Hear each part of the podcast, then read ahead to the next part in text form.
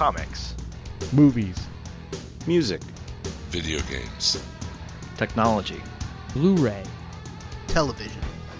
This is the HHW LOD Podcast Network.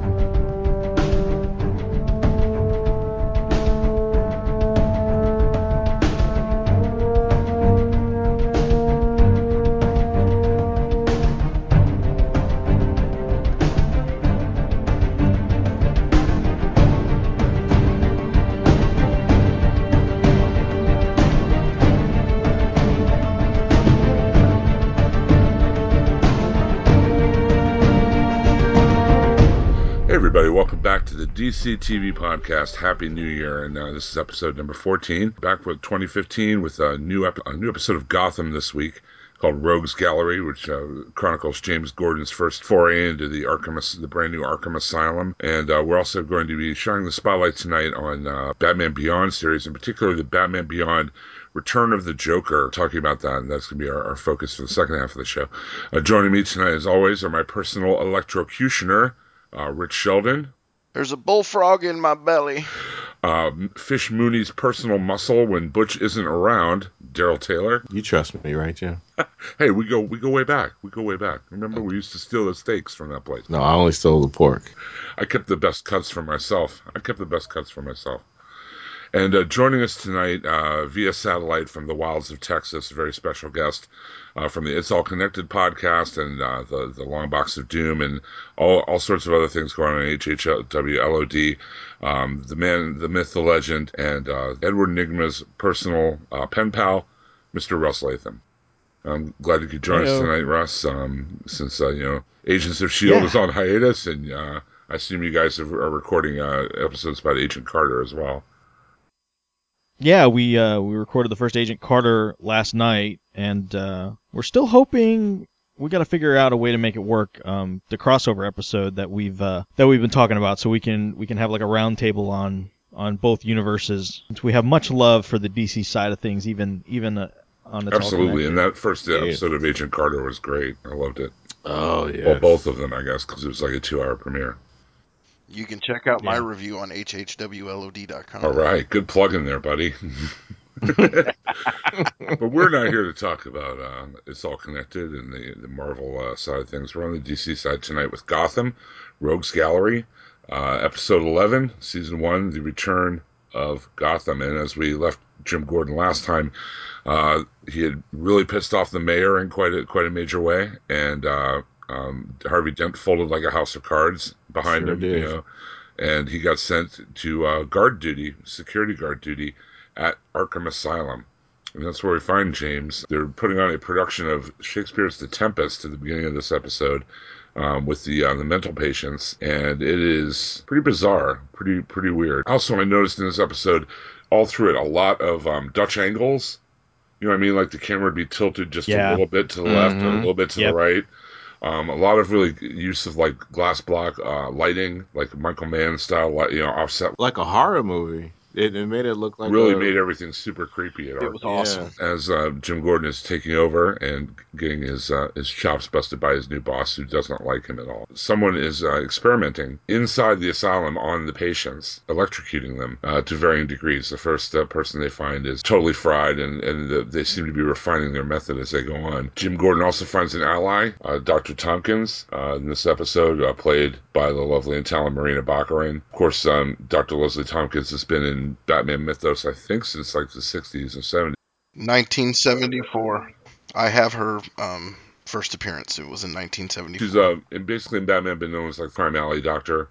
Uh, she, you know, uh, in this she is the the medic, the uh, the doctor on call at Arkham Asylum, and usually on the women's side, but she gets called over to the men's side as these electrocutions keep going on. Finally, uh, Gordon isn't sure what to do. He calls in uh, Bullock, who helps him with the investigation, and that adds a whole humorous layer because Donal Logue realizes what's going. You know, it's so funny that you know Bullock started the season hating Jim Gordon so much hmm And then when they're reunited in this episode, he's like, Jim, how you doing, buddy? And, and then he, uh, you know, takes out his boss, you know, Yeah. by taking him in for interrogation and stuff like that. the dynamic of their of their partnership, their friendship has reached the perfect for the Bullock Gordon mythos. I mean, I think it's it's right where it needs to be now. I think Bullock Yeah. finally respects Gordon and just doesn't Yeah. see him as a as a you know hard nosed Boy Scout or whatever. Yeah, he does. Hey- He definitely does. Yeah, yeah. It was cool to see Isiah Whitlock because I've been on a binge of Wi- of The Wire this past couple uh, weeks. Yes. and it's you- so cool to see him. Are you sad that you didn't wait until the high def version Kind of, but? I love The are you a Wire so much that I just don't even care. I, I just love watching it. Like I really, it, it could be on whatever, ver- just as long as I can see it. It- I don't Yeah. even. I look at it on my phone if I have to, but it's just he's oh man, it's just I just love it. I love his him as an actor anyway. Like when Yes. whatever role he's in, you you notice him immediately. he has such a he has such a uh, like a mousy Yes. kind of voice, and so uh, you know so i- on this episode uh, this episode and then on the wire when he like lays it on heavy, it's like whoa where'd that Just see, come when you want to hate him, you hate him. Like he he really could play it up to ag- agitate the the hero of the story. Like he's really good at that. Now he was the director, right? The director of the Asylum. Yeah. Yeah. Yes, I, I don't know. I mean, my whole thing was, and I didn't have a problem with him, but it, it and I love this episode. It's probably one of my favorite now so far. But one of my problems was I just felt he oversold his his anger with Gordon. I couldn't understand the motivation, and it just seemed to be just a little too over the top. what I got from it was that the mayor pretty much told him, "This is the guy I want you to treat like crap." Right. That's what I was getting to is that he was getting pressure from above. Yeah, And then that's why he was coming down so hard on Gordon, and, and you know he's like telling him stuff like, you know, you think you've fallen as far as you can, you can fall even farther, you know, and put him in. He threatened to put him on solitary confinement detail, things like that. but he's he's messing up his his gig, right? I mean, Gordon is a known troublemaker at this point, and you know the the warden has pretty much got his own little kingdom there. He's doing his own thing, and then you know here comes Jim Gordon, like I said, a known troublemaker that the mayor has kicked over and forced him down his throat. So yeah, that didn't uh, that didn't uh, sit sit I guess with it was just We also have another, uh, a couple of cool subplots going on at the same time as the main plot with Jim and, and Bullock and, and the asylum. Uh, first of all, Butch, uh, Fish Mooney's right hand man, hmm uh, reaches out to one of uh, Falcone's lieutenants who stands in, in Fish's way, you know, in the line of succession. Uh, evidently, you know, because he has seniority and he's older and he's been in the, the gang longer, if Falcone were to die, you know, he would be next in line. So, Butch, and it's interesting the way they played in this episode. I wasn't sure, even right up, up until the very end, you know, whether he was playing Fish or whether he was playing his friend. me too. You know, I mean, it was a very Sopranos kind of thing, especially when they're out, like on the docks, standing out out in front of their giant cars. You know, having these conversations just like uh, very much reminded me of the Sopranos and that kind of. Um, Yeah, I kept waiting for the turn. Like Right. I didn't know which turn was coming. Like was he gonna reveal himself? I yeah, I was pretty sure that he was going the way he ended up going, but every ounce of my hatred of Fish Mooney, the character, kept thinking, please let him be screwing her over, and I didn't get my wish. It would have been more interesting that way. I mean, as the story played yeah, out. Yeah. yeah. I was just saying, we also have a subplot with um uh, the Penguin. He's calling himself the Penguin now, very proudly. Um, he tries to raise the tax on the fishermen in Gotham and ends up getting a really bad black eye and sitting in jail for a couple of days um, because Maroni wants to teach him the meaning of the word hubris. So you know he gets a vocabulary lesson in jail. The moment in that scene, the moment where Maroni gives him that last little speech about hubris, and then he gives him the little pat on the side of the head, just that that click of subtle change in his eyes. None, none of the rest of his expression changed. Just his eyes. I was like, oh, he's putting him on the mental list now. Uh, Well, that little speech he gives him, he says, you know, you're a smart monkey, but you're a monkey, and I'm the Yeah. Right. zookeeper. You know, that really like kind of you could tell that really chafed his groin or whatever. You know what I mean? It just did not. Yeah, I mean, That's you that- know that- he, you, you know he's gonna betray this guy and kill him anyway. Period. I mean, you knew that's gonna come, Right, but now, I'm gonna torture you now. Like it's not gonna be quick when I kill you. Well, yeah, and before it was you, we knew he was at some point he's going to off him because it's just a necessary step in his overall plan to become who he's going to become. But now it's not a nec- just a necessary step anymore. Now he's going to enjoy Probably it. won't make it so enjoyable for him either. Oh yeah. Right. A couple of other subplots before we get back to the main thing. Um, Kat, uh, aka uh, Selina Kyle, and her friend uh, Ivy.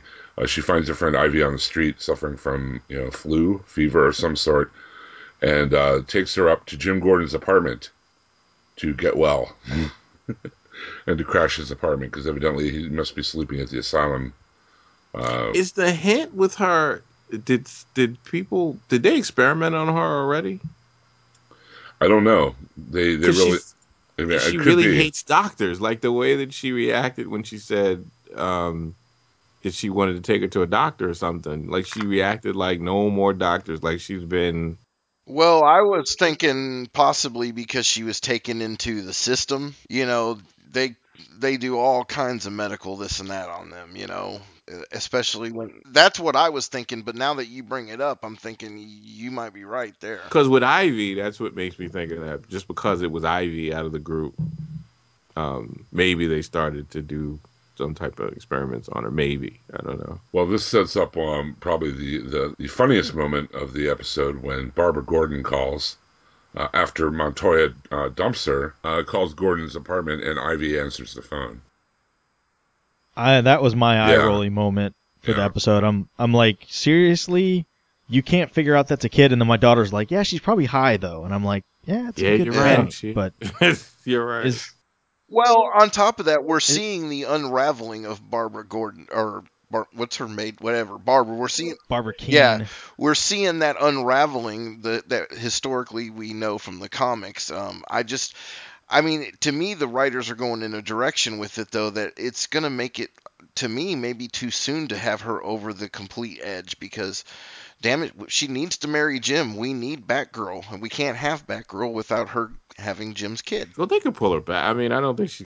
Well, I guess. Hey, yeah. this is Earth But Gotham. it's there, dude. though. Remember, this is Earth Gotham. This is an alternate timeline. I mean, Yeah. you know, Selina Right. Kyle being present at the Wayne's murder is like a giant continuity change right there. I mean, you know, this is its own, it's like the Walking Dead TV show and the Walking Dead comic. I mean, it's its own thing. It's its own Batman continuity now.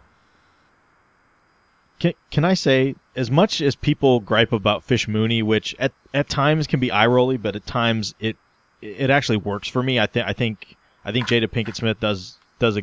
I, it's, I'm very hot and cold on that character, um, but I think the highs are, are fairly high and the lows are just kind of eye rolly. But man, I do not like. I don't know if it's the actress choices or what, but the but the the actresses playing Barbara and Montoya just like every time I see them on screen, I just If I can, if I can put this in don't know what arrow terms, Bar- Barbara is the Laurel of Gotham. Yeah, she is. She's like the one Yeah, character that's yeah. like so annoying. I don't care about her. It's like she's totally ancillary. Well, even with seems the really stupid petty, to be ever included, and she's taking Yeah. time away from other storylines that I am interested and invested in. So because I don't like. At first, I thought like when she went, when she did the really dumb thing of going to coming back into town and that whole thing.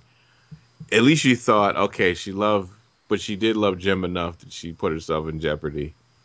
I can, you can now that she's learned her lesson, like you can't really do that. You you make it worse, then maybe she'll be better. But now she's just totally like selfish. She's like, oh, Renee doesn't want me. Okay, I'll go back to Jim. Wait, Jim has the nerve to have a girlfriend? I'm angry now with Jim. Like it just doesn't. um Yeah. There's just nothing to Yeah. hold on to to like her. Like I know eventually she's going to leave. If they do keep with that formula, she's going to leave Jim eventually. You know, for people that know the books, but at least give us something to like before we even get to that point. I mean, Right. I mean, she's flipping psychotic. I'm pretty sure they hired my ex-wife to be the technical advisor for her character. I, she, I mean, I agree with you, Russ. I can't stand either of them, and, but the only reason why I have the hatred for Fish more than them is just she's too Joel Schumachery, and that bad, bad Eartha Kitt impression that she does. and there's there's just times when it just works. Like I, I don't know, I can't explain Mhm. it. There's there's times when it's just it's she pulls it back just enough where it's still kind of it's it's still kind of I, I- I can't even say campy, but When just- she trained a girl, I think that's when it worked for me the most. When she Yeah. That's training yeah, I will Yeah. agree that that was not that bad. Yeah, I mean, but the thing is, is when it when she does pull it back, it's it's passable at best. You know, I just Mhm. I I really am ready for that character to be gone. Yeah, I've, I've seen. I agree. I, have seen less of the campy portrayal with her as it's been as the show has been going on. I really. Well, we'll get to it later, but I really think the show is finding a good tone. It's finding a good groove. I mean, yeah. after after kind of vacillating, Yeah, I do in the agree first with that. Few, few episodes, it, it really seems like it's kind of found its tone. Because Um, even I- the Barbara stuff is little. Like they, they Yes. really kept it short. Yes. Right. Which is good. I, I think of all these shows, like if you look at any of them that if if there was like a most improved uh you know superhero show category or even most improved TV show, I would say at this point, I would say Gotham probably wins it because after the first couple episodes, I was kind of like, eh, I don't know. The writing to me was just really really weak. Um, and after like the last, I don't know, four or five episodes, it's like once it got past that first five episodes, kind of, it's almost like it got out of its own way, uh, and it and it really it, it really improved. Like I look at at these last couple episodes and compare them to the first two, and it's almost like, are, did they fire all the writers and just like rehire everybody? Like what, you know, something something happened. Well, it is an up and down thing, and, and I wouldn't be surprised. Well, I mean, with first seasons, I wouldn't be surprised if there was, you know, Yeah, and on top of that, when when the Gotham pilot aired, they only had six episodes in the can. So that means by the time they're filming the seventh one, or they're working on the seventh one, they're already starting to get feedback from fan reaction, uh, critics, all that kind of thing. Sure. sure. So you know, it kind of makes sense. I mean, what this was episode eleven, so it kind of makes sense that maybe you know they've listened to the feedback. I mean, this is, is I, I in my review I wrote I, I forgive them for Balloon Man now because of this episode, and I agree it's probably one of the most improved. You know, it's kind of kind of neck and neck with Constantine because I even though I've been enjoying Constantine uh, and Gotham from the first episodes both shows have gotten to the point where just before, like a couple of weeks before they went on their breaks, it just got super good, super well shot, great storytelling and everything. And then now we come back to this, and I'm looking forward, of course, to Constantine. So, um, you know, it's really good to see, and I'm hoping that. I mean, Gotham, I think, had a future for a little while anyway, but now I think Constantine may be winning back to where it's going to. You know, we might get more. Let's hope so, because I, I like like I mean we've all been big fans of that show. Um, yeah. After the, after that stumbling out with the pilot a little bit. Anyway, back to uh, Gotham. Mhm. Uh, Gordon continues his uh, investigation of Arkham by, by first of all it was a really great interrogation sequence with uh, the uh, asylum inmates. yeah. uh, with all, all at varying Yeah. varying degrees of uh, Yeah. coherence. Uh, but one in particular sticks out: Jack Gruber. Um, and, Yes. and and Rich, uh, you, you texted me during this to ask if you thought that if I thought that he was actually Doctor Hugo Strange. I had the Yeah. same thought. I thought Yeah. that too. I was Yeah. waiting for him to reveal the name. I put that in my review on hhwlod.com as well. So I mean, yeah, I mean, it, as soon as he saw him on screen, I'm like, that's Hugo Strange. And then they, they gave that name, and I'm like, okay, it's not Hugo Strange, but he looks like Hugo Strange. Especially with the Yeah. glasses. Yeah. and the shape of the head and everything. Um, there is a character called the Electrocutioner in uh, in uh, the comic books, and um, I was thinking that this character might be a uh, the you know the the guy using by using electrocution, and this might be like a forebear to that Right. because he We used can- to use electrocution to like uh, deal out uh, justice to criminals. Well, that would make sense. Anyway, um, he and he goes through interrogating all of them. Then he realizes that uh, the one person that he really hasn't interrogated on the staff is this nurse played by Allyce Beasley, character actress Allyce Beasley, going back to Moonlighting. I don't know if you re- recognized her. Oh, she's Mr. Yeah. Pesto. Yeah, Mr. Yeah. Pesto. She's been in a million shows though. I He went. She went out with Booger. yeah, her and Booger were an item Yep. for a while. Yeah. Wasn't she Curtis on Armstrong. Benson? She was on Benson. If you look at her IMDb, it goes all the way back to like the seventies. It's it's really uh, she was on a lot. She's been on a lot of different things. Allyce Beasley, but it, it was really weird. It was like Do you remember the episode where they had Lili Taylor? And uh, and when Lili Taylor popped up, you knew that something, you know, she she had something to do with what was going on because it was Lili Taylor.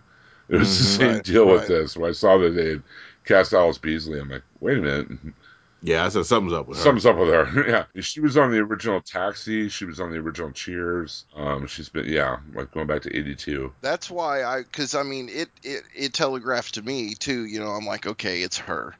She's, you know, I wasn't sure if she, I didn't know about the her being an actual patient, but I was like, it's her. And then when they take her off, and then all of a sudden we get the twist that it's not her because she's one of the victims. I'm like, uh, okay, I didn't see that coming. That was and good. what a way to die. And that they were, Oh, yeah. he was electrocuting them not to execute them or whatever, but to try to um, influence their behavior.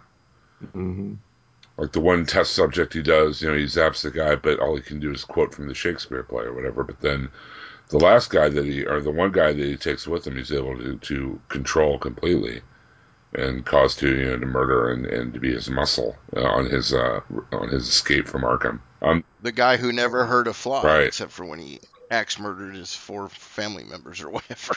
I just, the scene that I, the scene that really got me in this, um, when all the inmates are, are free from their, um, their cells. It's like a crowd of like 30 or 40 of them. And Jim Gordon is standing in front of this fence with, with, uh, with Yes. Dr. Tompkins. And he tries to like shout them down. he tries to, it That was I know, awesome. It's just like such a good Jim Gordon moment. Uh, it just fits with his character so far on the show. Yeah. What are you playing at? You get back in your cells right now. And And it I'm wondering almost for a split second, is this gonna work? It almost worked, yeah. And then he just punched that guy in the face. It was just like, stuff. damn. It was really. He was. I mean, he. That was like the second guy in like 30 seconds that he punched like square in the face. It was, but yeah, I thought that scene was awesome because if you think about it, these guys, you know, have mental deficiencies. They're locked up. They're used to being ordered around and told. So it wasn't like out of the realm of possibility that in that moment for somebody to assert authority on them that they would just stop and be like, "Whoa, wait a minute, what what what are we doing?" And then, you know, then then reality sets in. Like, I don't "Who want to listen to you anymore. Gruber does uh, do uh, Jim a solid. He kills the boss that he hates on his way out and leaves him a Sure note. does. Leaves him a note. Says, you know, I'm glad to have met you, Jim. But, you know, blah blah blah. Hopefully, Wouldn't it have been a great if he just said, I, I can't curse, but wouldn't it be great if he does that line he always does? Where he goes, she, and he does the thing. Wouldn't it have been great if he did that? oh man, that would have been awesome. Oh man, that would have I been would awesome. have clapped Awesome. out loud. I Oh, would have did that. oh. One of the things that annoys me there, and obviously it was designed to do this, but you know, he revealed to Bullock, you know, yeah, there there there are uh, strange things afoot at Arkham Asylum. There's more on than what you're seeing on the surface, and it, now it died with him, you know. So No, well, what he, what he, I thought what the line was was the underlining thing of Bullock was like, I'm gonna get in you to get these answers, but I know to stop at a certain point because we're still in Gotham, and there's some things that you don't want to find out. Like in, in that, Yeah. thought Yeah, that, that's that true. was the, I thought that that was the underlining thing that they got. Like I'm gonna come in and I'm still Bullock, and I'm a, you know, I'm Bullock, and I'm I'm a better cop than I was, but still I want to live. So we're not gonna do all of that. We're not gonna you know, bust up everything. We're gonna get this case solved, but that's it. episode ends pretty much where it began with uh, Gordon still at Ar- still stuck at Arkham. Mm-hmm. Now with a couple of murders on his hands uh, and a, a serial killer on the loose. Um, that was the end. That's the end of the episode. And a Well, nemesis. And now, yeah, now he Well, has the- a nemesis. You know, or his first uh, of many Yeah. to come, I guess, Mhm. because it is Jim Gordon we're talking about. What I really liked about this episode, other than the fact that I thought the whole mystery, the whole thing around Arkham, all of that was really great, was that you know, of course, we want we're watching and we want to see you know him eventually evolve into the Commissioner Gordon that we all know and love, but. I really like so we don't want him to be somebody that gets dumped off in Arkham and and you know that's where his career goes from there but I like him being there. I I really I would be okay for like the rest of the first season he stayed at Arkham and we got He's left alone Yeah. alone pretty much to do his own Yeah. thing. right. Uh, And and if you think about it, it makes him, you know, Gordon is is kind of like the cop's cop, right? And he's you know, the ultra do-gooder, but yet at the same time has his own set of flaws. And I think this stint at Arkham just kind of helps make him more of a well-rounded cop. Like he's the, de- you know, he's obviously been a beat cop and worked his way up. Then he was a detective. Uh, it, you know, it seems like at a fairly young age, with a, with maybe a little bit of help. Uh, and now he's he's kind of been taken down a peg and put on guard duty at Arkham. So he's gaining all this different experience, all these contacts, kind of understanding crime works, how criminals work, you know, how insane people Charge you know of work. them. It, and- look- it appear he Right. appears to be in charge of, of security, pretty much. sure.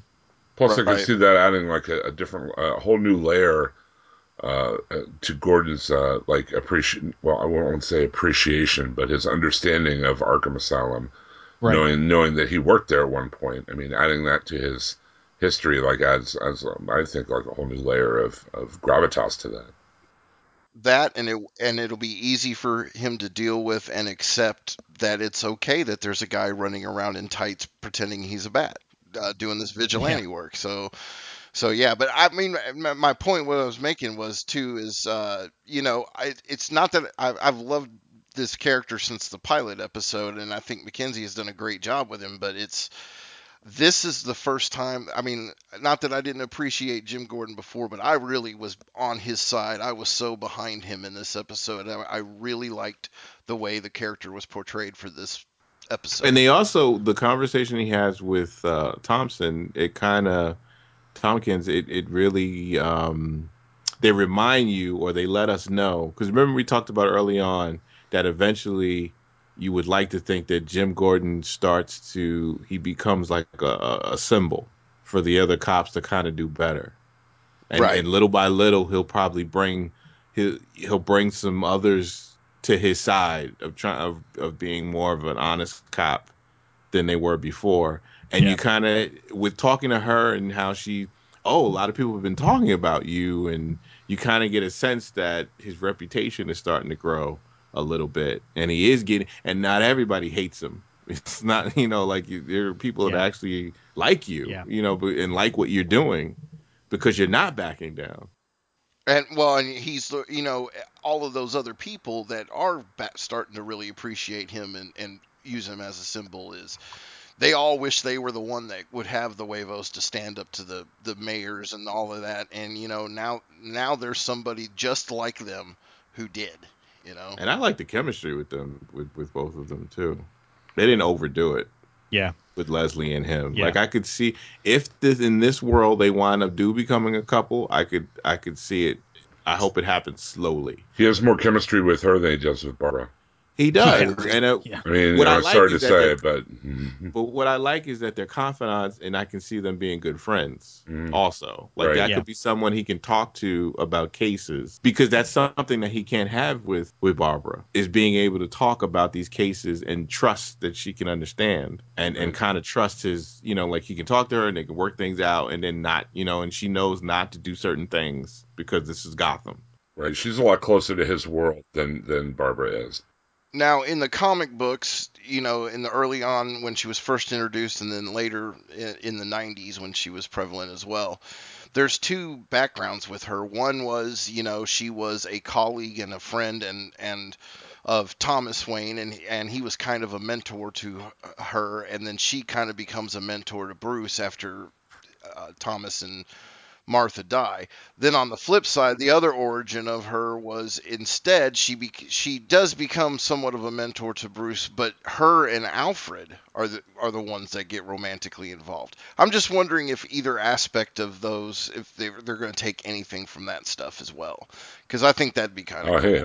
And I could see this version. Jim age, I think. Yeah. Then Although Alfred in the Alfred. Gotham in Gotham, uh, Alfred is pretty badass. So. He gonna say, is. Alfred He is. isn't that old, you know, and I think that I could see this this this iteration of Alfred being the badass that could get the hot doctor, you know. But they kind of, but the way that she kind of looked at him in the eyes and the way they Yeah. kind of had that connection, I kind of That's think. Morena Baccarin's son. You don't throw that to a B-lister on your cast. right. I kind No. of, kind of. You know, you Yeah. don't, you don't, you don't put her with the B-list on the cast. You go with the A-lister on the cast with your Morena Baccarins. She's the love interest. I think she's gonna be the love interest for this for for Jim down the line. She's always going to be an to me. Yeah, Me too. yeah. Okay, so thumbs up for you on the next episode of Gotham. Yeah. Oh, oh, way, th- way Yeah. thumbs Um, up. if We- you want to go to our, our Facebook group, DCTV Podcast, oddly enough, is called is what it is called, and we have some really great stuff posted there. The one thing I really wanted to point out that I really enjoyed a lot, Raphael Sands put up for us. The uh, Mark Guggenheim, the producer of Arrow, is married to the showrunner slash uh, screenwriter for Agent Carter, uh, Tara Butters, and they interviewed one another about their prospective shows. Um, and it was a really, it's a really cool interview. It's really fun um, because you kind of know you know what questions to ask each other because you know they're married and stuff. But uh, that's on this, that's on the uh, the Facebook group. Uh, we have we always pretty keep it pretty well stocked with a lot of the DC TV and movie news. So you know, come follow us on the Facebooks. We really appreciate it. They, email DCTV at hhwlod.com. You can get a hold of us there as well if you want to send us your thoughts on the latest episode of Gotham, what you want to see in the Flash or Arrow or Constantine going forward. Tell us what you think about iZombie. That's that's been teased by CW is coming soon.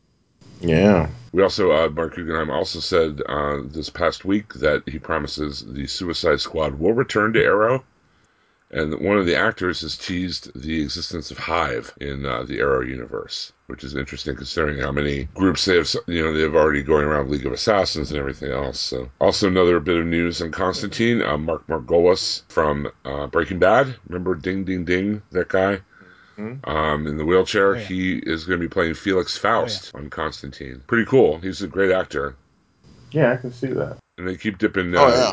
They keep dipping further and further into the continuity there with you know every uh, episode. So in, in the Hollywood Reporter, they said that, that it's possible that the Supergirl show that is in uh, production now, with rumored to be uh, headed by Gemma Atkinson, whose work I'm really not familiar with, but she definitely looks the part. Uh, very attractive young lady. Possible the Supergirl show could cross over with Arrow and the Flash and be in the same universe. So we keep talking about a DCU like happening even before the movies come out. Uh, if you want to read reviews from Gotham from not only uh, Aaron Neworth, who's been a guest on the show, but also Rich the Chub Toad Sheldon himself has reviewed this very episode of Gotham that, we, uh, that we're speaking about. You can check it out on the DCTV uh, podcast Facebook group as well. We have that up there uh, too. We have the mid-season sizzle reel from the CW up there. Uh, also, The Flash won favorite new TV drama at the People's Choice Awards. Uh, pretty sweet. We also have an interview there with Robin Lord Taylor, who plays Penguin. You know, Oswald Cobblepot on Gotham. Pretty interesting guy. Pretty interesting interview. So that's all available for you on the uh, the DC TV podcast Facebook group. Okay, and uh, since we only had one show to cover this week, uh, that being Gotham, uh, we decided we uh, are throwing another DC spotlight up as we did last week with uh, um, Batman Assault on Arkham. This time, the spotlight is going up on Batman Beyond: Return of the Joker, the full-length animated feature. I would I would call it the capstone, the the conclusion, I guess, of the Batman Beyond story.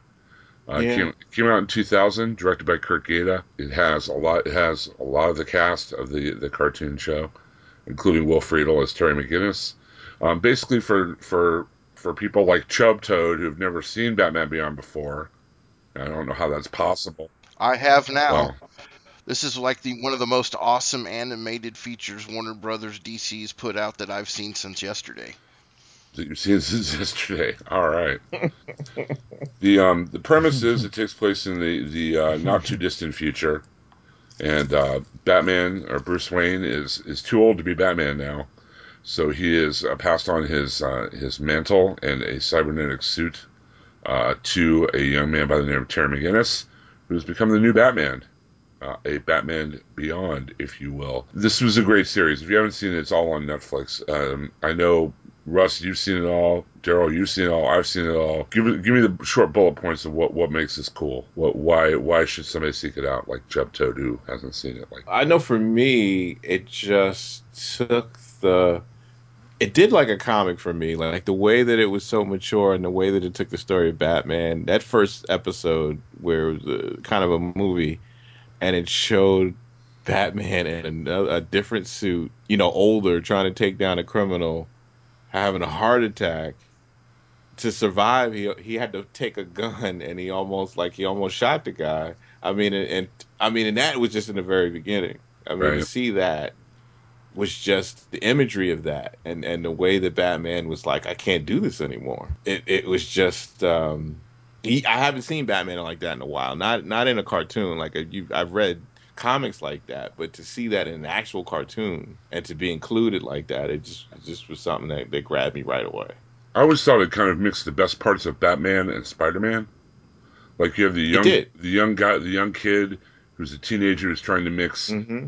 School and superheroics and trying to learn how to be this hero or whatever. And then on the other side, you have the whole Batman mythos behind it and, and everything going on. And I thought it was a good use of, of continuity from the Justice League, uh, Superman animated series, Batman animated series, you know, Diniverse, whatever you want to call it. Uh, it was definitely tied into that. In fact, the epilogue to this story was one of the last episodes of Justice League Unlimited, called, oddly enough, Epilogue, that uh, explains a lot about Terry McGinnis uh, as he talks to an advanced in age uh, Amanda Waller. Uh, One of my favorite episodes. yeah, yeah. It's a, That I think epilogue is my favorite animated episode I've ever seen in my entire life. I mean it it that to me I I was so happy when they decided to do that because I loved Batman Beyond so much. I thought Return of the Joker was brilliant and the show I, I thought just ended pre I mean that show could have went on for six seasons and I'd have been perfectly happy. And I, I get why they cycle through these things the way they do but it never really had like any kind of conclusion or not not I mean not that you really in superhero stuff need a need a quote ending but to see to see where they took it further from from the the TV show uh, and you know we get an older Terry and even older Bruce and and you know the really old Amanda Waller. And then they they weave this this story of Bruce and you know kind of kind of in his prime uh, and and just it kind of gave I can't even say like a happy ending because it, I don't I don't know that you know any of those characters ever really you would expect them to have a happy ending but it kind of you felt like they had some closure at the end of that epilogue Yeah, epilogue because it was so Um, weird because it had you had Barbara had and Bruce had a relationship that never worked out and then she kind of moved on and she did get married and she did eventually take her father's job. I mean, so she kind of had a life. I mean for Right. the most part she was able to make a life for herself. And you find out Tim's deal eventually. But uh with with Terry like it, it kind of you needed that. Terry needed Yeah. to kind of get that okay to get past where he was. Like he, he just he was kind of in that mode of I could never be happy. I could never have a future, and he kind of needed to hear all this stuff. And, And I think cool. Batman, yeah, it was it was cool. And plus, there was an arc. There was a long arc between Batman and Amanda Waller yes especially in the animated version. Mhm. And this, like, she came to first hate him, want to destroy him, have a grudging respect for him, and then got to the point where she she really believed in him. And still to this day, as warped as she is, she still handled it wrong. I mean, even she got to the right conclusion and the right, you know, like we needed Terry to be Batman, but she still did it the wrong way. Because that's always going to be Amanda Waller, though. The ends just- justify the means, always. and just yeah yeah they're two, two you know different sides of the same coin. But it was cool with terry too because he he always kind of had a little bit of animosity towards bruce because bruce treated him like the kid but they didn't really play that up too much in the show. And to see this epilogue episode where he's like him and bruce are are done. Like they're they're they're beyond them no pun intended beyond them you know he's beyond him. And then you know he's broken up with Dana, and so to kind of have that moment at the end where Dana kind of comes back to him, and they they kind of have their moment together where he's finally able to just realize this is who I am, this is who he is, I I'm okay with with things the way they are, and I can finally just get past whatever anger and hurt and.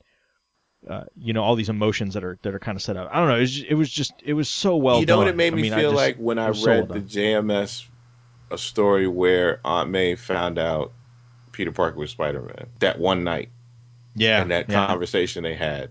Like it was a revelation that that Peter Parker needed, like that sense of relief that he needed to kind of find out it was something missing and he knew it and it just to kind of get that sense of relief from from finally.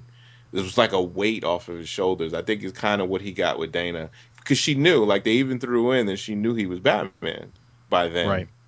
But he was just worried that she would get killed.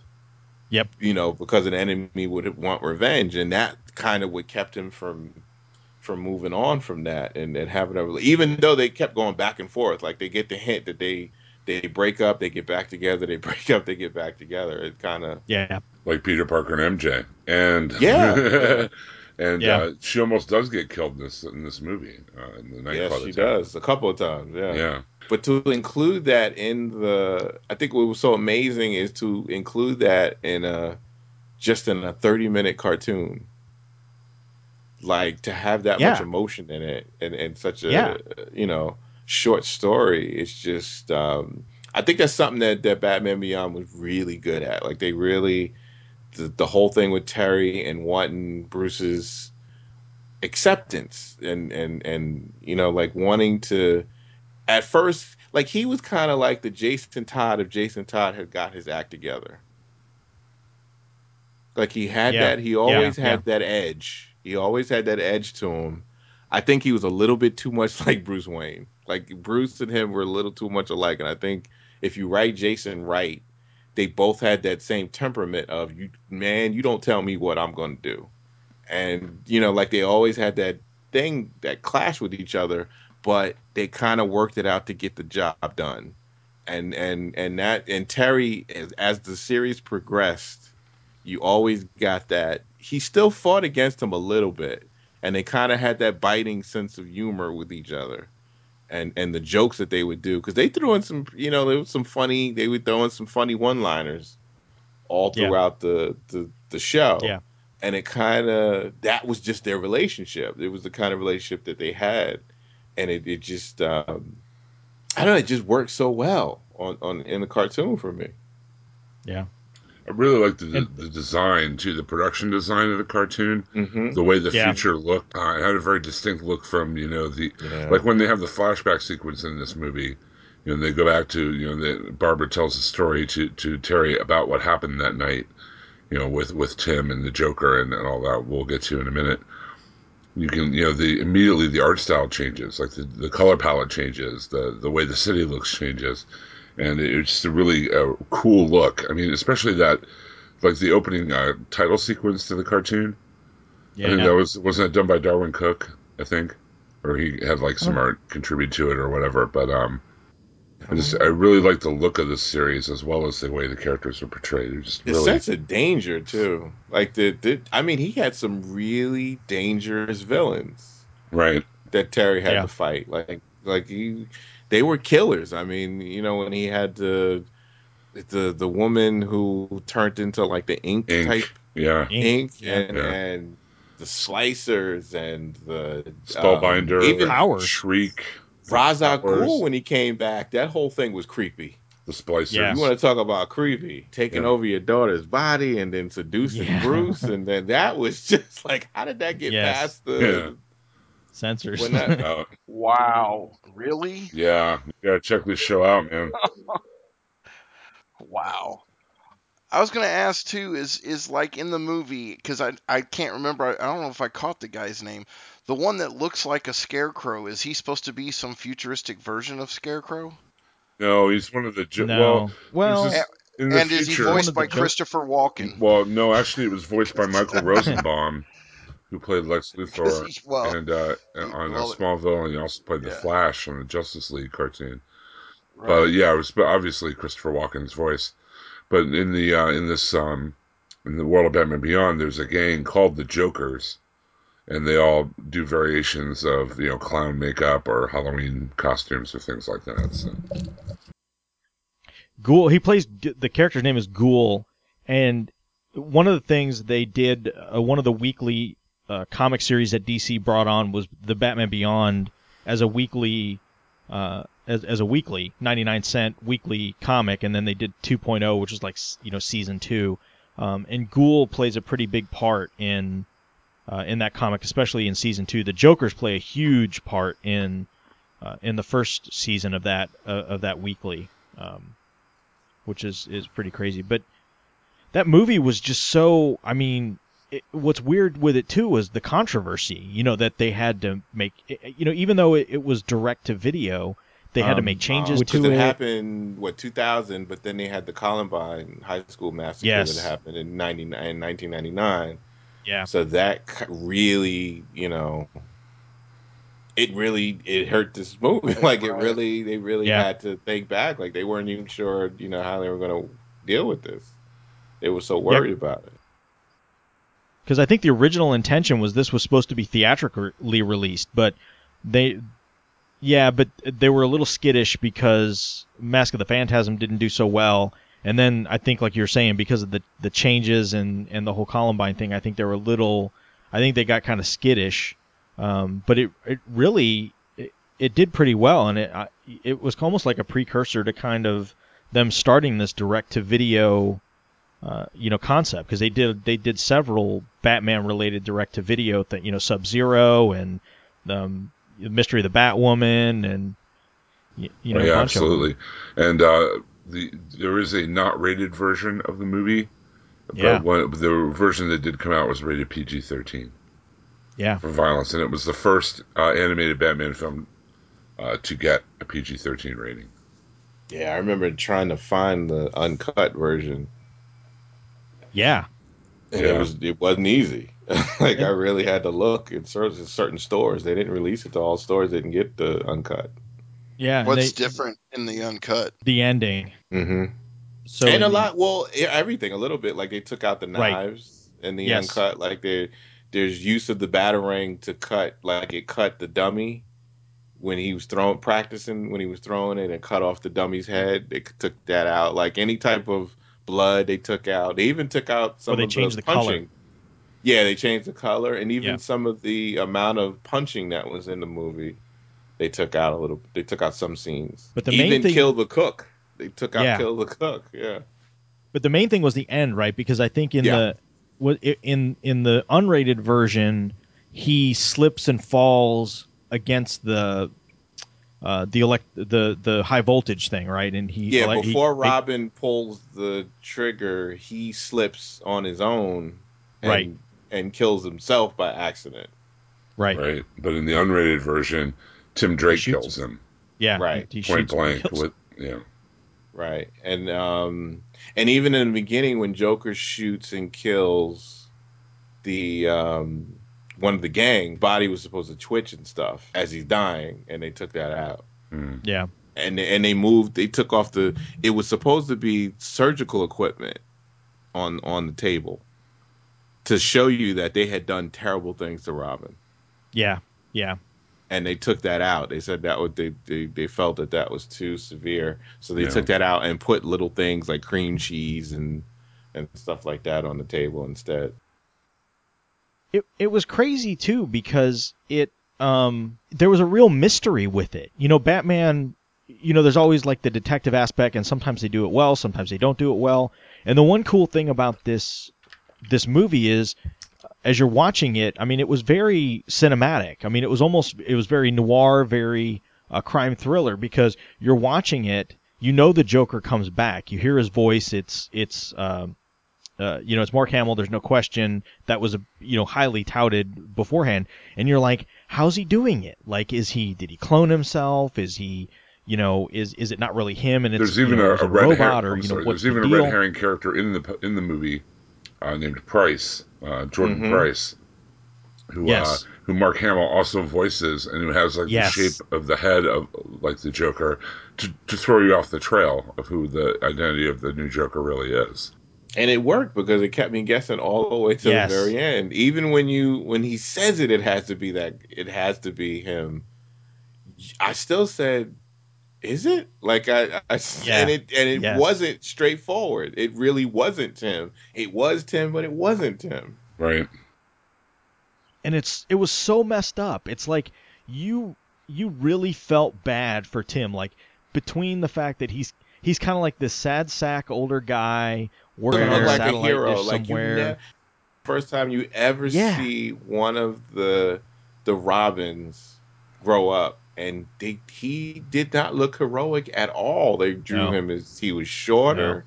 he was just a mild dude. Like he he in the room, he looked he didn't look like anything like he would be any type of of, of superhero vigilante or anything like that. Like it just like when I saw Yeah. it, when you eventually see him, you go, "That's him. That can't be him."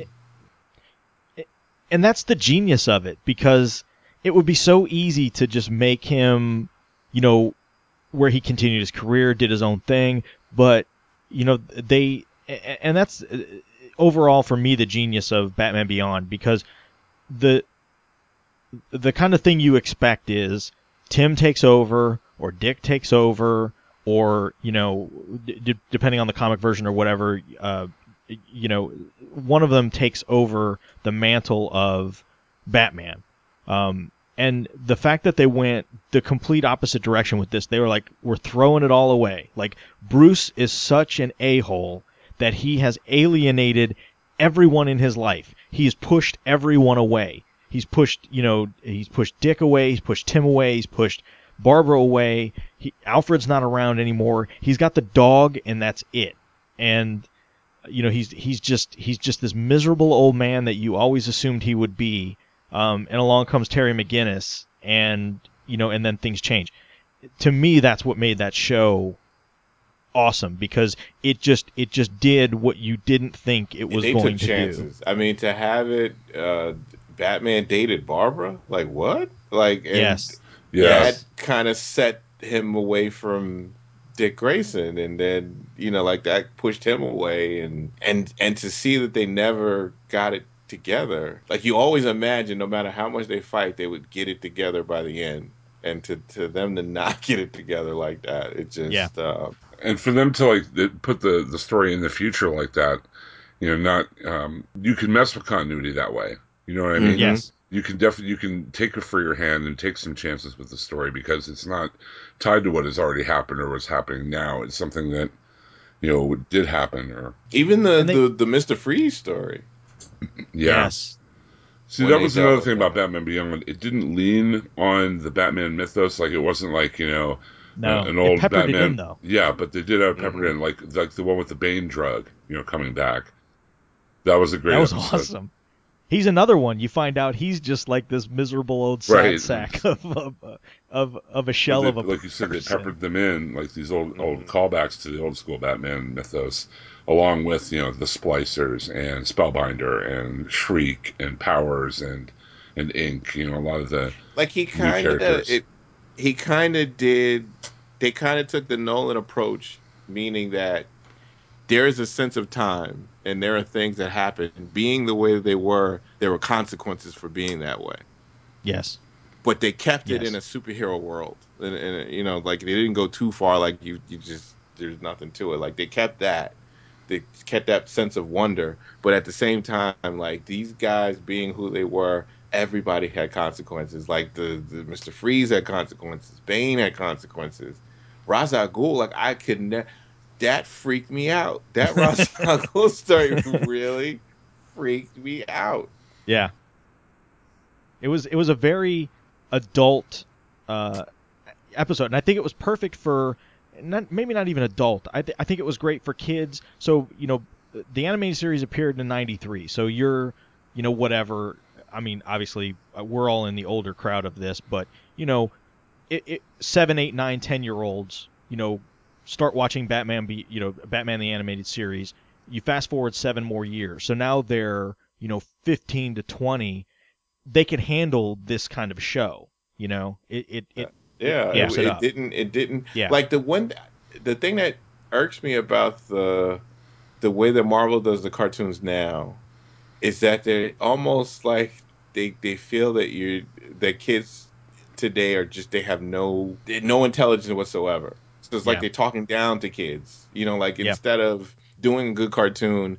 And like these cartoons were smart, like they kept it smart. They didn't go over the top. They they passed the censors but yet they were able to do i think some really kind of smart stories with with this well, look who they had. I mean, they had Paul Dini, they had Bruce Timm, they had Dwayne McDuffie. I mean, they you know, they had the right they had people that writing comics kind of knew how to do that. Like they knew how to nuance things kind of better the right way. actually they Yeah.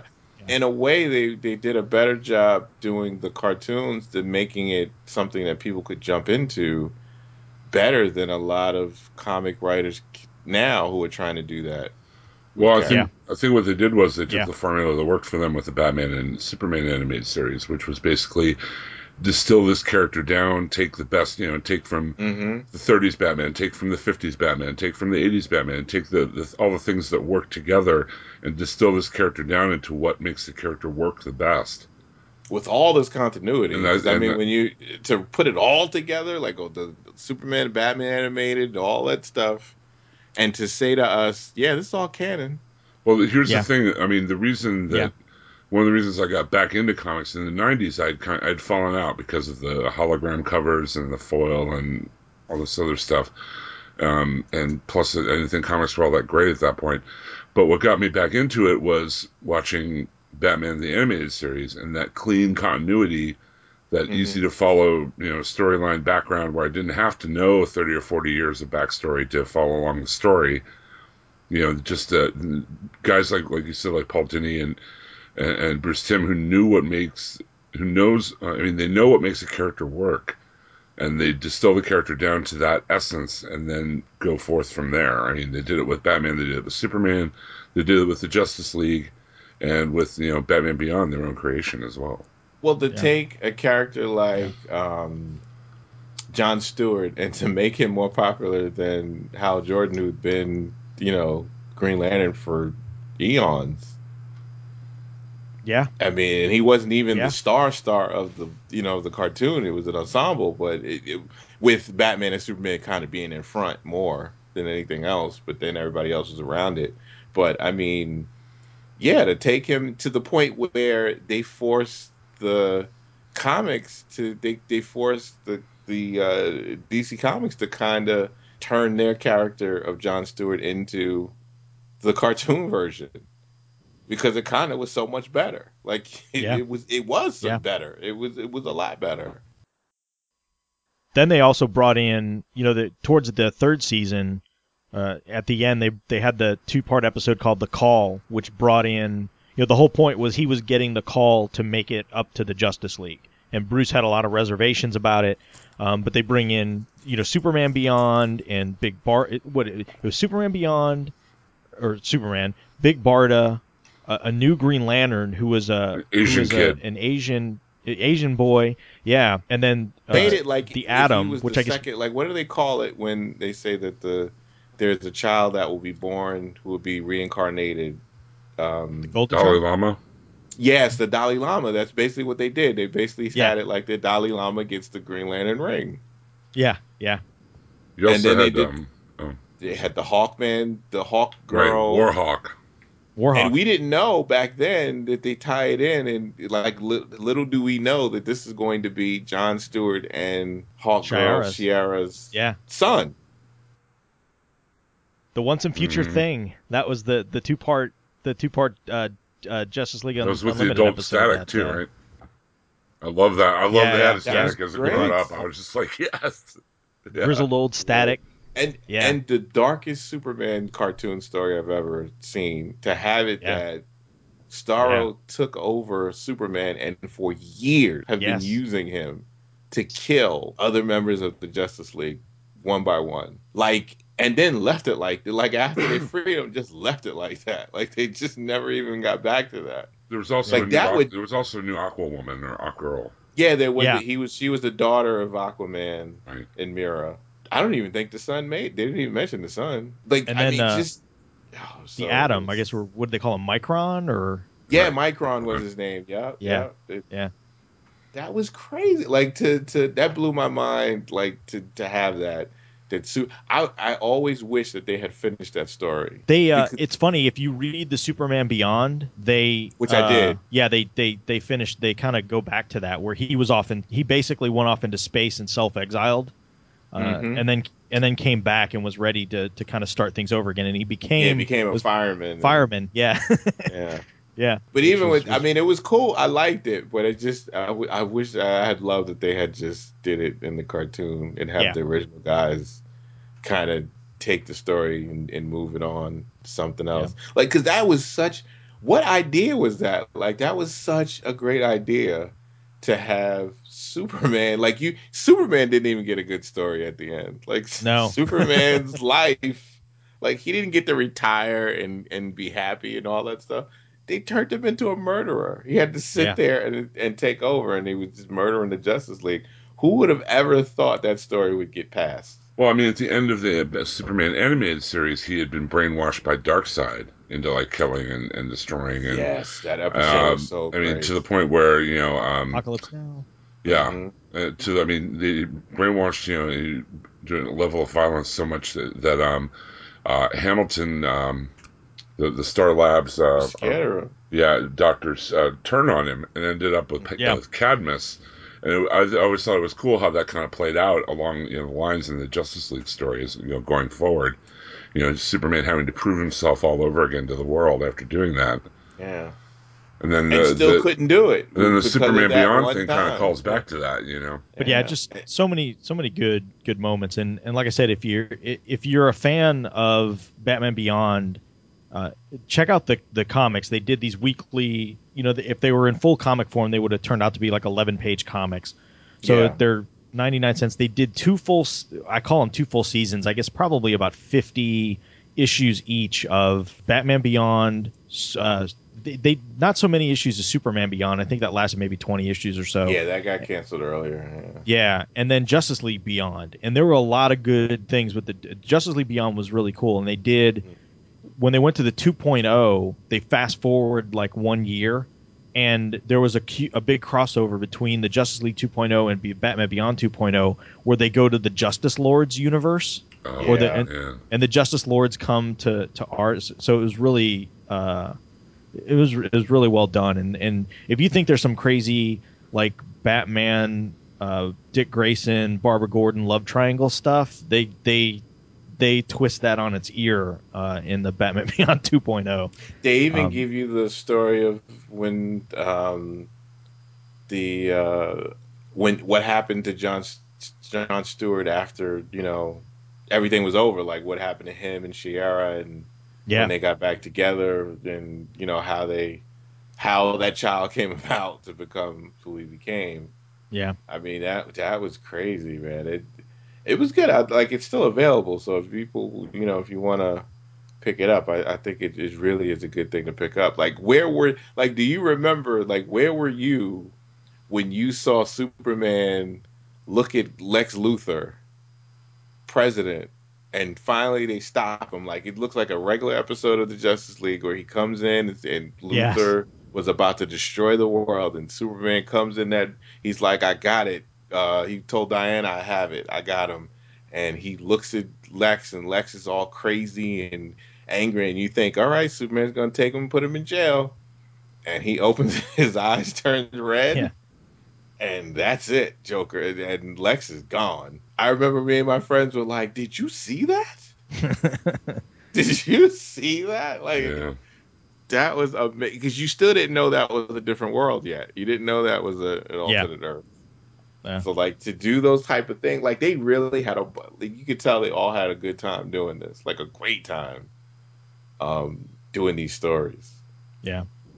But then the two on the you know for Batman Beyond they brought in like they had really long arcs with like the Royal Flush Gang where yes, you know he he the I guess it was 10 became his almost like his girlfriend like they they She you know, she yeah. she was trying to be you know to go straight and he was Mhm. you know Terry was trying to help her out and uh you know she because just he kind was of a troubled kid. Because you kind Yeah. it gets Mhm. into his story a little bit more, where he was a a troubled kid. It, it like that changed it from this isn't the Peter Parker. Like he was Right. a bad kid at one Yeah. time. Like he was, you know, he's atoning for that. Like that, he's different. It's different than the others. Like he just didn't avenge his father because he did wind up getting revenge for his father being murdered. Then there was Um, that that one episode too where they show how Bruce got uh, uh, Ace because Ace got he got hurt mhm. Did he, he was was he defending Terry? He jumped in the way of a bullet or something weird. Like like Ace got injured, and then it- the whole thing became the story of how Bruce, like how how Ace became like his his Because even that was a long arc because Ace hated him. yes, Ace hated yes, Terry in the beginning. Yes, They didn't become friends. Like you see the movie, you think, oh, they must have really hit it off right away. Like you know how they're close they are. No, no, they didn't. like Yeah. that dog hated Terry. Hated Terry. Like that was a long arc. I think it was like at least five or six episodes before they had that story where they, you know, they kind of Yeah. had to, to to team up with each other and and bond. The only thing I didn't like about that show, the only villain or the only arc I really wasn't a fan of was the whole Powers thing. hmm because it was like Wayne Powers, and so Powers kind of, uh, kind of took over for for Bruce, and I guess you know after Bruce kind of retired, Powers just kind of rose up the ranks or whatever, and and then when he became that crazy radiation man Yeah. uh, thing, I don't know Yeah. that just and Lights. luckily they didn't. I think they, They- got tired of it too because Yeah. they got Yeah. rid of it. They ended Yeah, it. it didn't and- stay around is long. Also good. Like th- that was something also that they did that you didn't see much in, in animation was they ended story arcs. Yeah, Like they went through the whole thing of him becoming Cobra. like Oh, yeah, yeah. He, Cobra story. Yeah, they ended. They actually ended a lot of these story arcs when they stopped running out of juice. Like they just said, it's time to time to wrap it up. Yeah, I thought that was kind of a villain that went nowhere, especially compared to some of the other better villains he had. yeah. They wanted a like Lex. Shriek. It looked it looked like they wanted a Lex Luthor. Yes, Mhm. yes. Yeah. Or maybe like a Harry Osborn or um yeah, Yeah, Osborn type. like that. Norman Osborn type. Because he was almost psycho by the end. by the time they took him out, yeah. Right. And didn't he have some sort of like coating that made him look normal but didn't last very long? Yes, and it would yes. burn every time he would get mad Yeah. because he would Yes. always have that scene of That's- him standing there saying, "I'm going to get evidence and I'm going to take you down," and he would. You know, and he would taunt him, but he, and as he would get mad because he would lose, it would burn away the skin, and, and he mm-hmm. would have to get the treatment again. Yeah, it was a little bit too much of the sinister criminal of the of the week type of thing. I think they did that for toys, though. I think they were told they were kind of forced to do something Yeah. like that, like a Blight figure. Yeah. They did they did have a Blight action figure. They also had a Joker's action figure. Yeah, And then about a hundred variations of Terry. they sure did. Yeah, That's that car was amazing. The, the Yes. flying car and how his suit would plug into the car. yeah. And it was all red, like tinted, like it had that red, you know, lighting on it on the inside. yes. Yes. which makes sense because I guess that red color like that doesn't affect your night vision. So if you think about it, like even in a realistic standpoint, it you would that kind of coloring would not jack up your eyes. But Plus anyway, it looked really, really cool.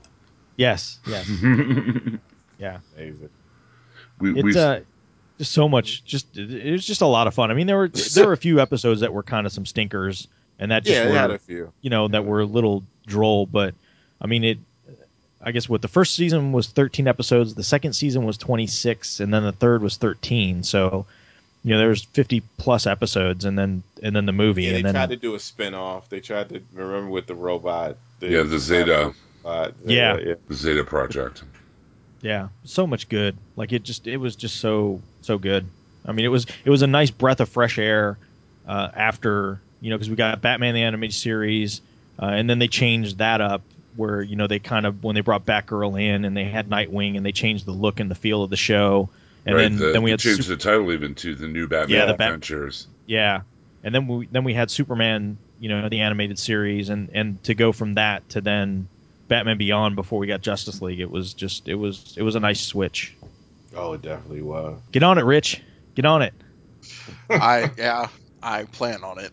I'm looking at my Prime account right now and looking at all the stuff. So Yeah, that that pilot was just so. I mean, the first five minutes of that pilot, you're just like, oh my god. It was appointment television. I mean, it, it made it. Yeah. It really was the last Yeah. of the. You you didn't go outside till you made sure you were you were home to watch that before you went out. Yeah, for me that kind of solidified the whole like reign of the '90s that Warner Brothers had over Saturday morning animation between, like you said, the Batman and Superman animated series, um, Batman Beyond. They also had the um, uh, Animaniacs, Pinky and the Brain, Yeah. but Yep. you know, Yep. very very popular franchises going on at that time. They they had it on lock. I mean, except for the X Men cartoon, um, they're you know pretty much pumping out everything good at that point. Well, the um the movie Return of the Joker itself, uh, we start out with the Joker's gang that we were talking about before. There's uh, Bonk. Uh, portrayed by Henry Rollins, uh, Chucko, who's a large, oversized clown by Don Harvey. There's a Splicer, who's half man, half hyena. Uh, Michael Rosenbaum as Ghoul, as we mentioned, and then the Dee Dee twins, Delia and Deirdre, uh, both voiced by Melissa Joan Hart. And we get a little um, Easter egg at the end of this uh, episode. We find out who their, Yes. their mom uh, Mhm. is. Um, Yeah, I thought that was cool. pretty pretty cool Mhm. shout uh, shout out. Uh, Batman find uh, Batman Beyond finds them uh, trying to steal some high tech stuff. There's a really cool opening sequence uh, pre credits uh, as he fights them and tries to stop them. They don't get away with what they're trying to get, but they do get away from him. Um, and then we go into the credits after you know they, they get away. He's kind of like st- sitting on the uh, ledge of a building watching an explosion as they as the uh, Jokers get away the back in the uh, the Batcave, we get uh, you know the uh, Bruce Wayne, uh, Kevin Conroy, the great Kevin Conroy, of course. Um, he's throwing the scene that uh, Daryl was talking about before. He's practicing by throwing a batarang to keep his skills sharp. The you know Terry comes in, tells him what happened. It's the same. It turns out the same group of jokers have been trying to steal tech over the past few months.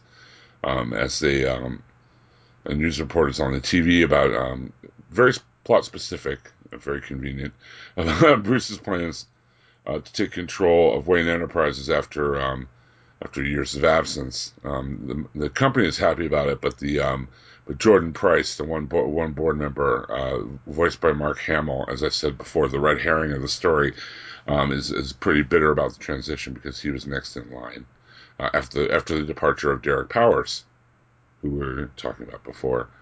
Uh, for the chief position because you know he became blight and you know all glowy and stuff we follow the Joker's getting back to the hideout, and, uh, and they keep uh, whoever's their boss in shadow for the first part of this um, sequence, um, which I thought was pretty pretty cool.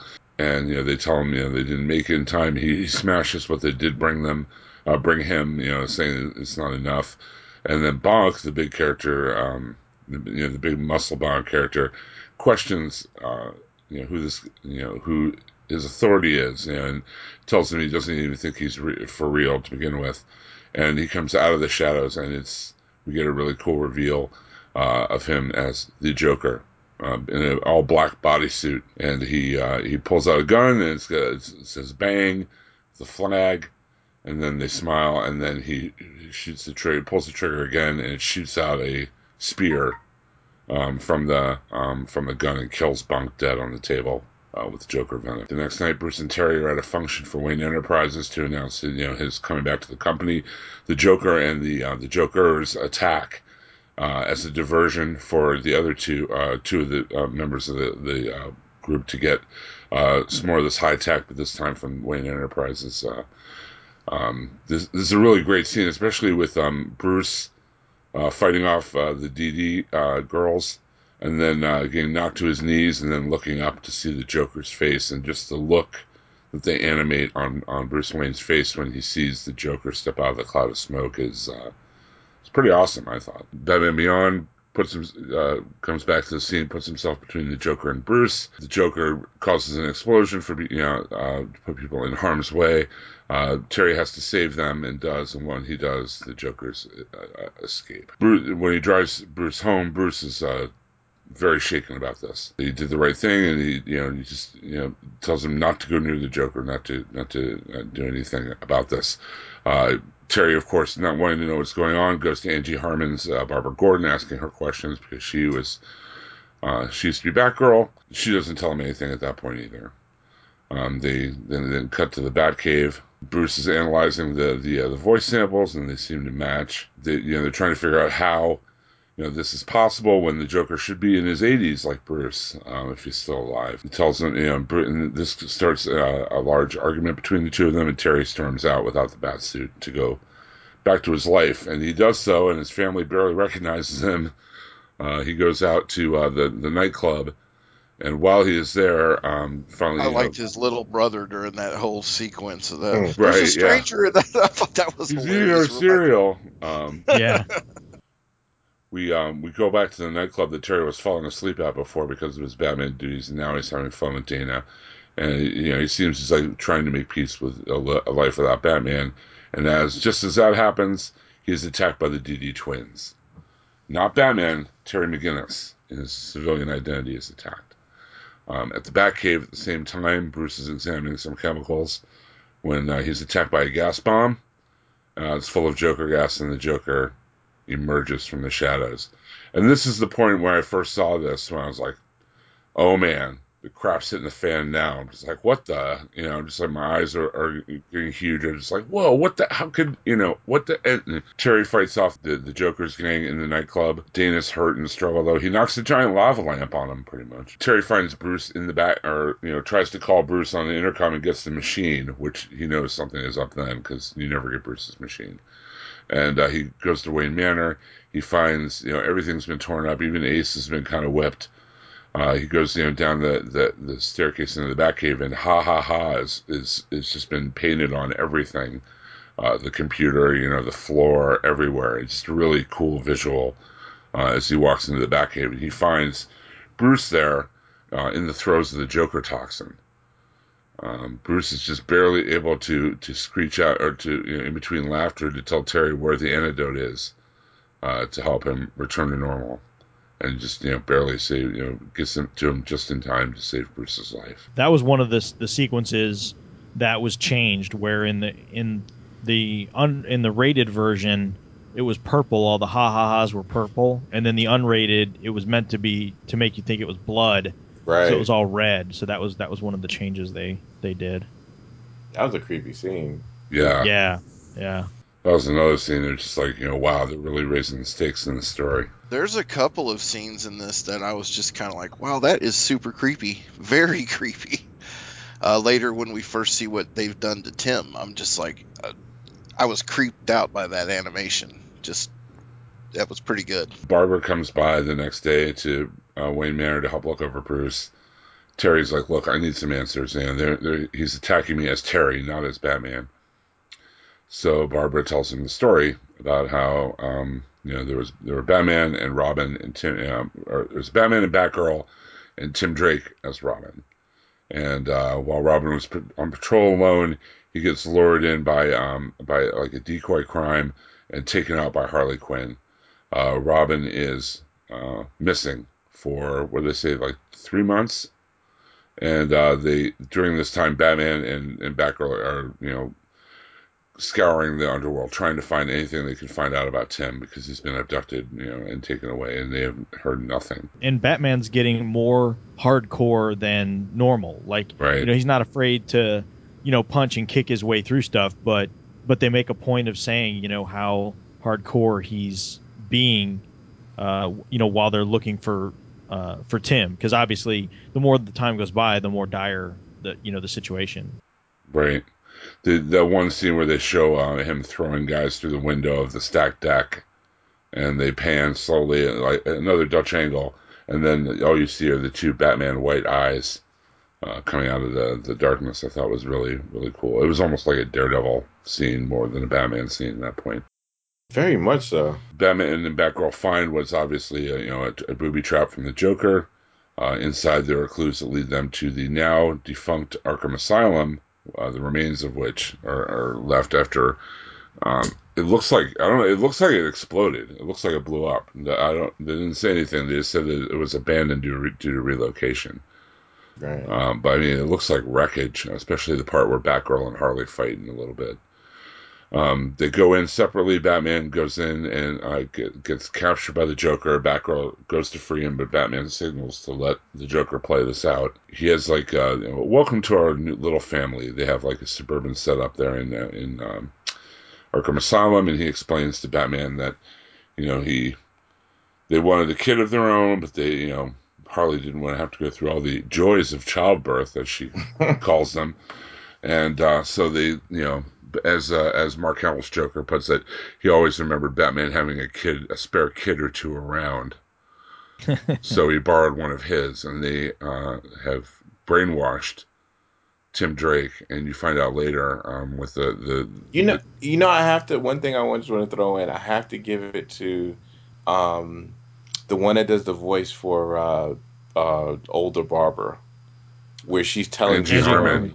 Story. Yeah. Angie Harmon's voice telling this story, telling this crime story. It just it just worked Yeah. so well. Even if it wasn't Bruce telling it, it just worked even well because she was able to show the emotion and and whatnot.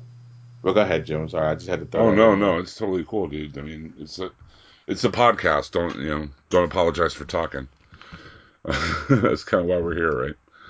Um, the uh, Arkham Asylum, uh, as I said, Joker has been brainwashing uh, Tim Drake to turn him into little JJ, Joker Junior, as he calls him. He steps out from the shadows, and there's Tim Drake in, in the white face and the, uh, the the suit of the Joker, and his hair slicked back, just looking totally horrified. horrific. That's horrified. Yeah. This Oh, is what man. I was talking about. Was just I mean I was very creeped out by this scene. I was like, wow.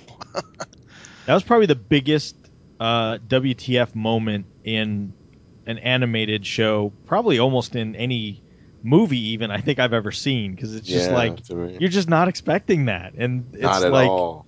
it's like what they they they went there really with a Robin, Yeah. really? And just Like, thinking oh of all God. the things I couldn't couldn't get out of my head all the horrible things that Joker might have done to him Mm-hmm. to turn him into that. Like I they I saw the table with the you know watching the uncut. You saw the the the tools and stuff, and it's like I the horror was just thinking the untold things he probably did to him.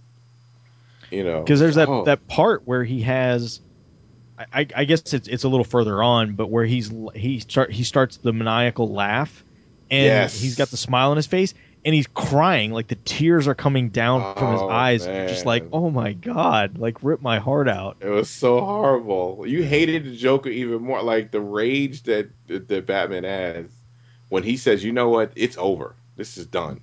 yeah it's like he was willing to kill the Joker if he had gotten his hands on him. Like his all his when he threw the the the batarangs and stuff, they were to kill.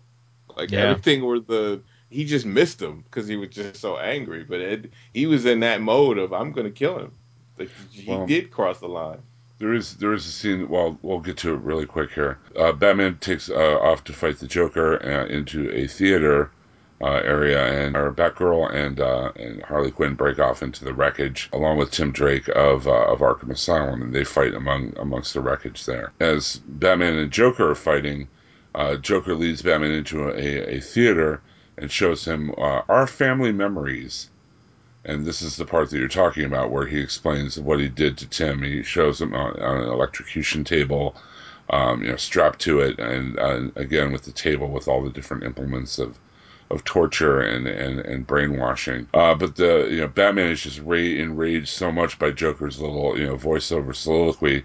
He jumps through the uh, the glass of the projection booth. We get this really cool scene with uh, where they're fighting and the uh, the the projector has been knocked over. So they fight in this kind of like stylized shadow for a few minutes, yeah and that that is a really cool uh, bit. And they finally find their way back to the, the main area, like the, the suburban area that they started out in. And Batman is holding Joker's throat in his hands, and you know he's saying he's going to kill him. And Joker's like, "Oh, if you had the capacity for that kind of fun, you would have done it years ago." And it's it's at that point that Joker pulls out a knife and cuts Batman. Meanwhile, Batgirl's fighting Harley Quinn. They fight amongst the wreckage, and they come uh, are both hanging out from a precipice. And Harley's uniform rips, and she falls down into a giant black hole. No body, no death. So we'll find Yeah. out later. Um, Batgirl comes in to see Batman, you know, bleeding, laying on the floor. Um, the Joker is there, and Tim is there, and uh, has come in uh, with the, the the big bang gun. And uh, Joker's telling him, "Go ahead, go ahead, shoot, shoot Batman, kill him for me. You know, you know, be be the son I've always wanted." And he pulls the the gun, and it's the exact same gun that we saw him kill Bonk with earlier. Because the first trigger pull, the flag comes out and says "bang," and then Tim moves the gun away from Batman to the Joker, and takes the second shot and kills and shoots the Joker point blank with a spear in the in the, in the chest and then breaks down in the scene that Russ was referring to earlier, laughing and then laughing and then just breaking down crying. And it's a heartbreaking scene. It was. It really was. yeah yeah I agree. Yeah. After completing the, after the story, Barbara tells Terry that Batman, the, the Joker is buried beneath Arkham. Uh, Harley's body was never found. Batman is a little uh, suspicious of Tim because he would be the one, you know, somebody who would know the secret identities and everything. So he tries to stealth, you know, watch Tim in stealth, you know, a mode of his suit.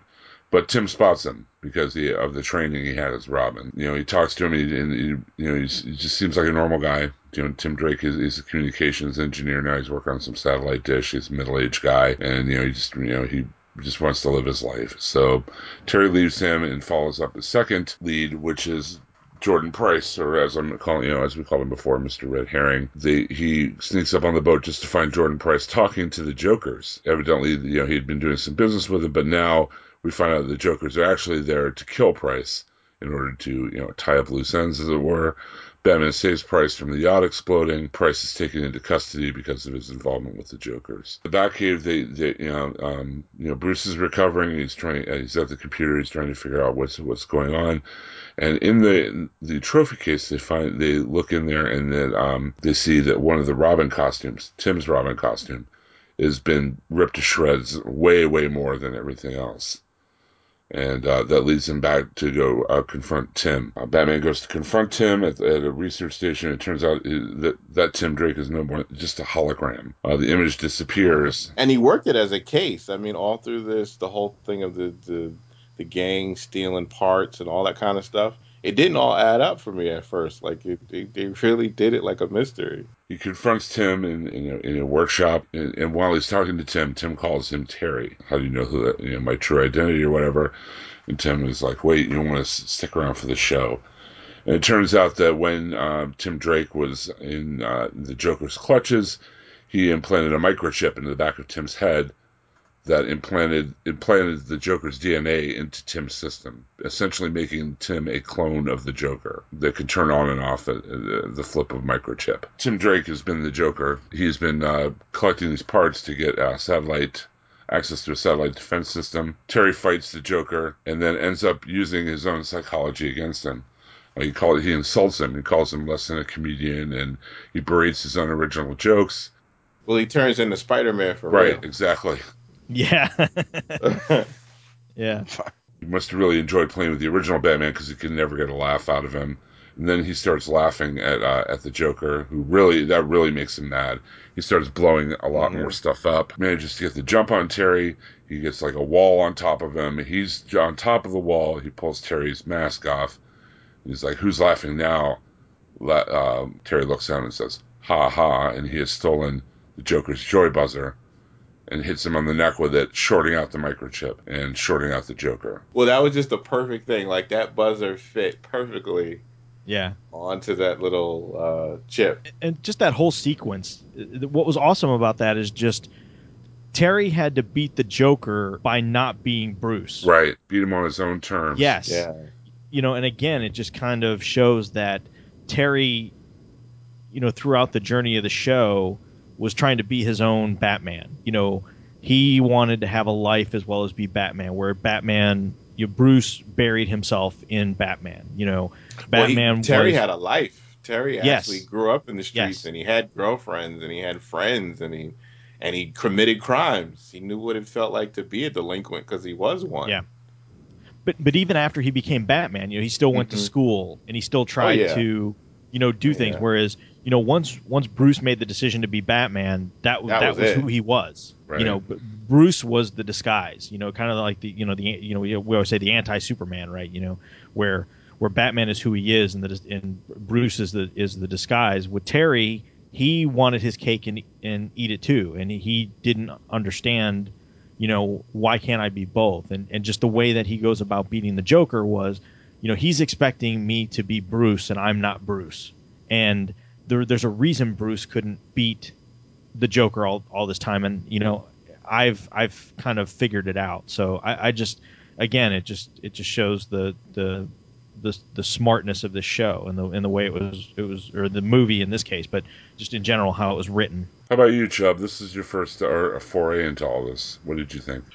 Yeah, I, well, overall, I, I thought it was great. I loved the whole mystery of it. Um, you know, there were things that I thought were telegraphing themselves, and it was good misdirection. Um, the only real thing that kind of, you know, of course, it's suspension of disbelief and all that, but why why did Joker or the DNA, the clone? I mean, did it, the process take almost forty years, or why why did he wait forty years for his return? Remember, well, when they were telling the story, remember the the chip only could work when he was asleep. So slowly, the more he slept, the more it fed at his subconscious to the point where it was able to. So it just took it a while to grow into Right, that. right. Okay. Watched it late last night. By the time I got to that point, I may have missed something. So, but yeah, that's what I he mean, explains to him. He he says that to him during the uh, when they're in the, the, the lab. even more to just the Batman Beyond. You know, I mean, I've kind of known the synopsis of what Batman Beyond was. It's I wasn't, you know, totally in the dark on it. It's just it was at a time when I just wasn't really watching a lot of TV, had a lot going on in my life and stuff and um, just never got around to watching it, but you know, just watching this, you know, if anybody ever wonders, you know, what what would it take to draw someone in to it? I mean, I'm ready to binge watch the entire series now because of this one movie. Uh, I loved it so much, and I mean, you know, I was wondering, is the series as well done as this movie? But listening to you guys tonight, it seems it is. So, I, I, I'm just, I'm excited to discover something that's 15 years old. So, Yeah, let it. Well, I would say if you're gonna go binge watch it, let the let the let it build. You know what I mean? Yeah. Like it doesn't Yeah. start out, you know, um, at 500 miles an hour right off the bat, but let it build its story. And, oh, and I'm sure. Yeah. then when you know Yeah. when those big you know story beats do hit later, they'll have a lot more impact. because Russ had mentioned uh, Justice League Unlimited. Uh, my buddy John, I was talking to him last night b- before I watched it, and he was saying, you know, he couldn't believe I hadn't seen it either, and blah blah blah. And then he was going on about how you know they get they, that it ends up helping end the Justice League Unlimited run, and that's just uh, bad me, but that's another thing I've just not seen either. Oh so, wow, uh, you have a lot of homework yeah. I yeah, I there just there was there was just a run in the in in the early 2000s where I had a lot going on, mostly avoiding going home to my ex-wife uh, or wife at the time. But you know, I just I wasn't able to see a lot of movie or movies, TV, and stuff like that until later. And this is these are just things that kind of get kept getting pushed back, getting pushed back, and uh, I'm gonna make the time now because I I I really, really enjoyed this. You know, for something that is 15 years old, I just it, it it's it's timeless because I it was great. Um, one thing I don't know about the Batman, well, there's several things I don't know about the Batman Beyond uh, uh, canon, but uh, at some point they called it Neo Gotham. How, did did Gotham burn down and get rebuilt or torn down, or is this a different area of Gotham, or what? Why is it called Neo Gotham? I I think it's just that whole Akira influence. Maybe they because Yeah. the show kind of had a slight anime tilt to it. It Uh, did. Yeah. If, so I I think it was more like an homage to that. They never really talk about a cataclysm or anything crazy that happens that would warrant it being Neo Gotham. But again, I think it was just to kind of set the tone. definite thumbs up on this animated film and just you know um i i the the only animated of this universe i've seen is the batman you know animated series uh so you know seeing all this i mean i, I i've seen some of the superman the animated series but i've not even seen all of that either Yeah, there's there's there's a lot of good stuff. But yeah, definitely if you if you end up watching all of this, then uh, there's a two part episode of Justice League Unlimited.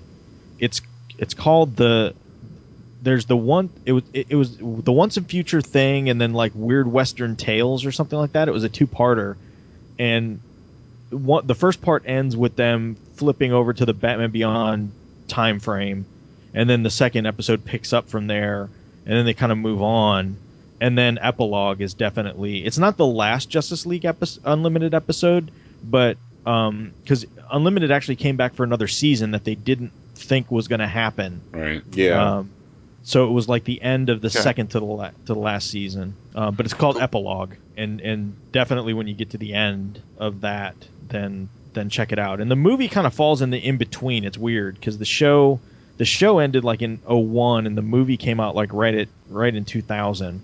Uh, Sweet. Um, the one thing I didn't I didn't mention the, at the end of the episode or the end of this movie, uh, that you see the Dee Dee twins being released from jail on bond to custody of their grandmother, who beats them over the head, and calling them ungrateful, and the girls leave with her and they call her Nana Harley. yeah. and it's Arlene Sorkin I- doing uh, the voice. Yeah. Um, and then they show uh, Terry um, meeting Tim in the hospital. Tim thanks Terry for, for saving him. And then Bruce goes in to make his peace with Tim. And then we see uh, Terry donning the bat suit once more and going out fighting crime. The end. And and there's a story that I wonder if anyone's ever thought to try to tell or anything is is the gap between Harley falling down the chasm and and and this you know what what was the story of her life at that point you know from then on it'd be interesting to know Harley Quinn Beyond. yeah, Sounds like a fanfic in the making. Go ahead. You could be making a slash fic with Felicity. oh, Heyo. Hey there. Well, okay, that's uh, that, that about does it for the DCTV podcast. I think this week, right, guys? Um, thanks, th- thanks so much to uh, to Rich and Daryl and and uh, and Russ, our special guest, for joining us. Uh, if you want to check out what Daryl is doing, the Daryl uh, Taylor Network of Podcasts has just relaunched their website. It's uh, don't call it a comeback because he's been here for years. Um, the the website's launched and relaunched, and uh, the the shows are coming back bit by bit. Um, Amy Tomasa, the web mistress, is doing a lot of work to bring all that stuff back. Yes. So Yes, Oracle is working hard. yes, Oracle is working hard to get the Taylor Network back online. Uh, if you uh, are of any uh, kind of geeky stripe, there's going to be something there for you to enjoy.